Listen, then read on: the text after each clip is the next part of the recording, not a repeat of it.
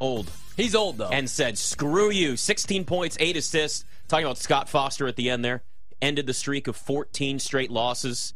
With Scott Foster officiating a game, it's Big like the. NBA just knows, and they put that out there, even though they would. Well, we had we have no idea. We don't pay attention to that kind of stuff. Just it just felt that way. Suns now one one with the Clippers. Meanwhile, you have the Atlanta Hawks just ready to go home, getting absolutely stomped by the Celtics last night. Yeah, that wasn't too fun. Um, yeah, the streak was broken. Kind of reminded me a little bit of when Brock Lesnar, Trista, I know you remember this one. Brock Lesnar ended the Undertaker's streak at WrestleMania. Oh, yeah. Yeah, or I when Bill that, yeah. Goldberg had his streak ended, he was like 180 and 0, and Kevin Nash beat him because Scott Hall used a taser and interfered in the match.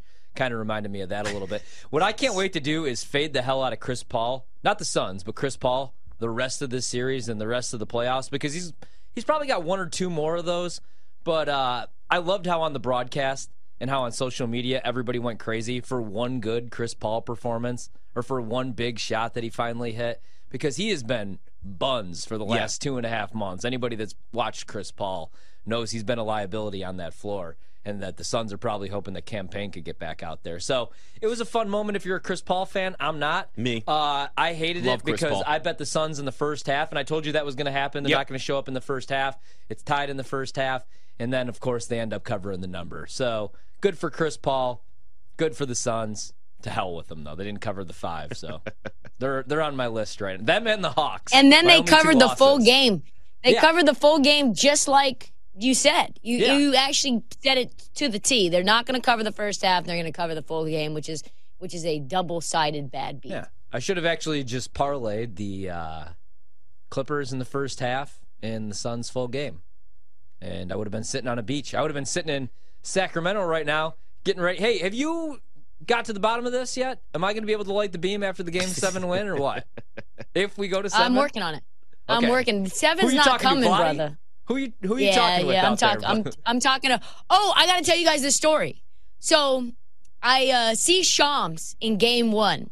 That's how you knew it was like a really, really lit game. Mm-hmm. You knew that there was a lot of media attention around it because all of the people who would be covering a big game, all the national people, were there, right? So I'm talking with Shams. We're talking about him sending me some uh, r- random ricochet shots about Dame leaving the Blazers. And we're chatting it up. And all of a sudden, I hear like a, oh my God. And I look over and it's it's Vivek Ranadive, the owner of the Sacramento Kings, and I think his mom. And they are fangirling over Shams.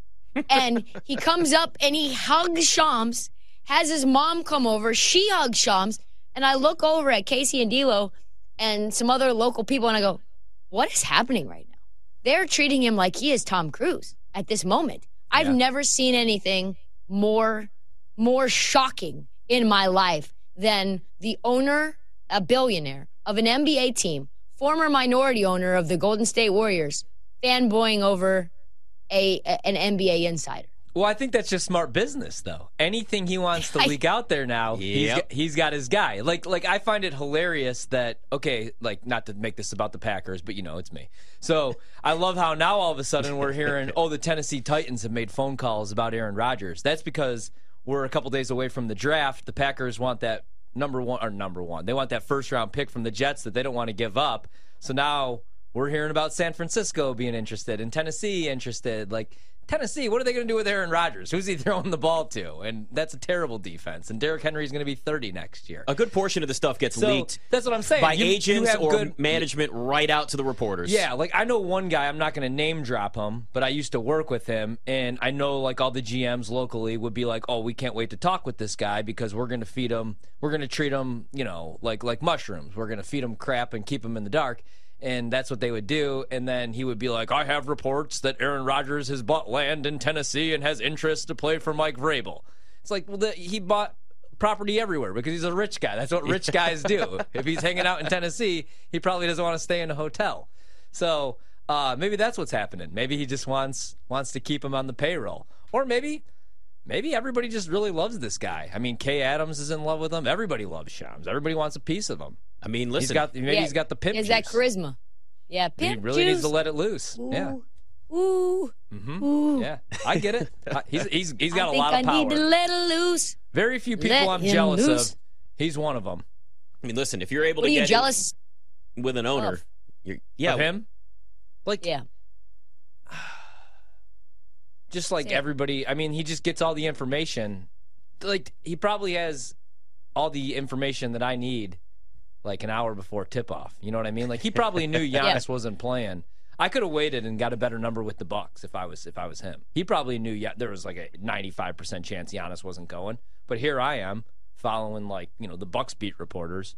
That's why. They don't know That's why sportsbooks want to hire these insiders so they can get stuff even faster and adjust the lines even more. I don't like it. I never want to see that happen. The last thing I want to see is Woj or Shams or anybody working for BetMGM. Sorry, BetMGM, because I want to make sure that we get these lines at least it's a little fair and we can see the news break before things change, or at least we're closer to that point when it actually happens. Yeah, like they could come work on BetMGM tonight. Well, that's fine. You know, we could have Woj right here in the middle. That'd be nice. sure he would. Yeah. Sure he would. So good I'm sure he would news. not. Trista, good news. My Grizzlies, since you guys have all disowned them, up 12 7 on Knicks Lakers and your Lakers. Uh, bad news Xavier Tillman all of a sudden is Patrick Ewing. Yeah, you knew this was going to happen. You So- knew you were going to get a big Xavier Tillman night tonight. So- he's got six points already. Six of the 12 Grizzlies points. Yeah, so I went under 16 and a half points, rebounds, and assists, and he already has a combined 11 points, rebounds, Oh and my assists. God. Good, good That's thing though. bad. That's so bad. Good thing though, That's D'Angelo brutal. Russell, he's he's went back to being D Russ. He's uh, under 16 and a half points. Good start. He's scoreless. We are uh, five minutes 30 seconds to go in the first quarter. So that's that's at least a good start. You did call it though. You said there was a good chance that Xavier Tillman was going to go off, and that's that's exactly what you got. So, so what happened is I've been on fire, not not to be that guy, but like sides and totals, but player props have been a disaster for the playoffs for me, which was the opposite last year. So I had a good day betting baseball, five and zero. Not to toot my own horn, beep beep. And the Cubs are back. I don't know if Beep, I told you guys this already. First place Cubs, last place Cardinals. Can't get it together. Uh, and so I said, I'm just going to tempt the fate, and I'm going to see right now if this is really just the universe against me, and I'm going to play four player props.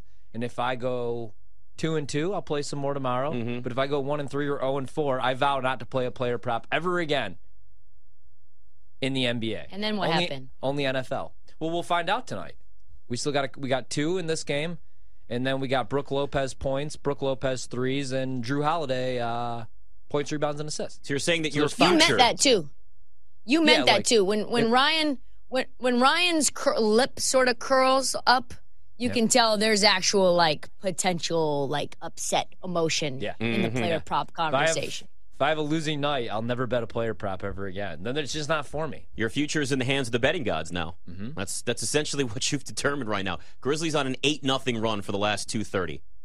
But the Lakers are going to score here. There you go, hate 14-9. So, hey, I was looking at some of the points props for Suns Clippers just because you had a monster game for Devin Booker. Had 38. Kind of cooled off late in the game, though. I tried to live bet his point total when it got up to 41. Uh, but I did, and that, that didn't work out. I got a little greedy at the end there. But uh, we're looking right now, and you've got 28 and a half at minus 105 for Kevin Durant to the over. And Devin Booker, 29 and a half, minus 110 to the over, minus 120 to the under.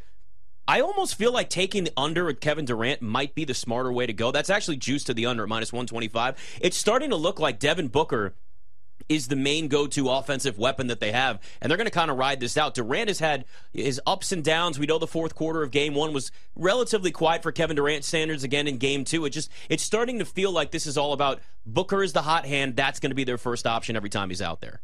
Yeah, no, I agree. Well, yes, but I, I'll go ahead. No, no, no, you got it. You got it.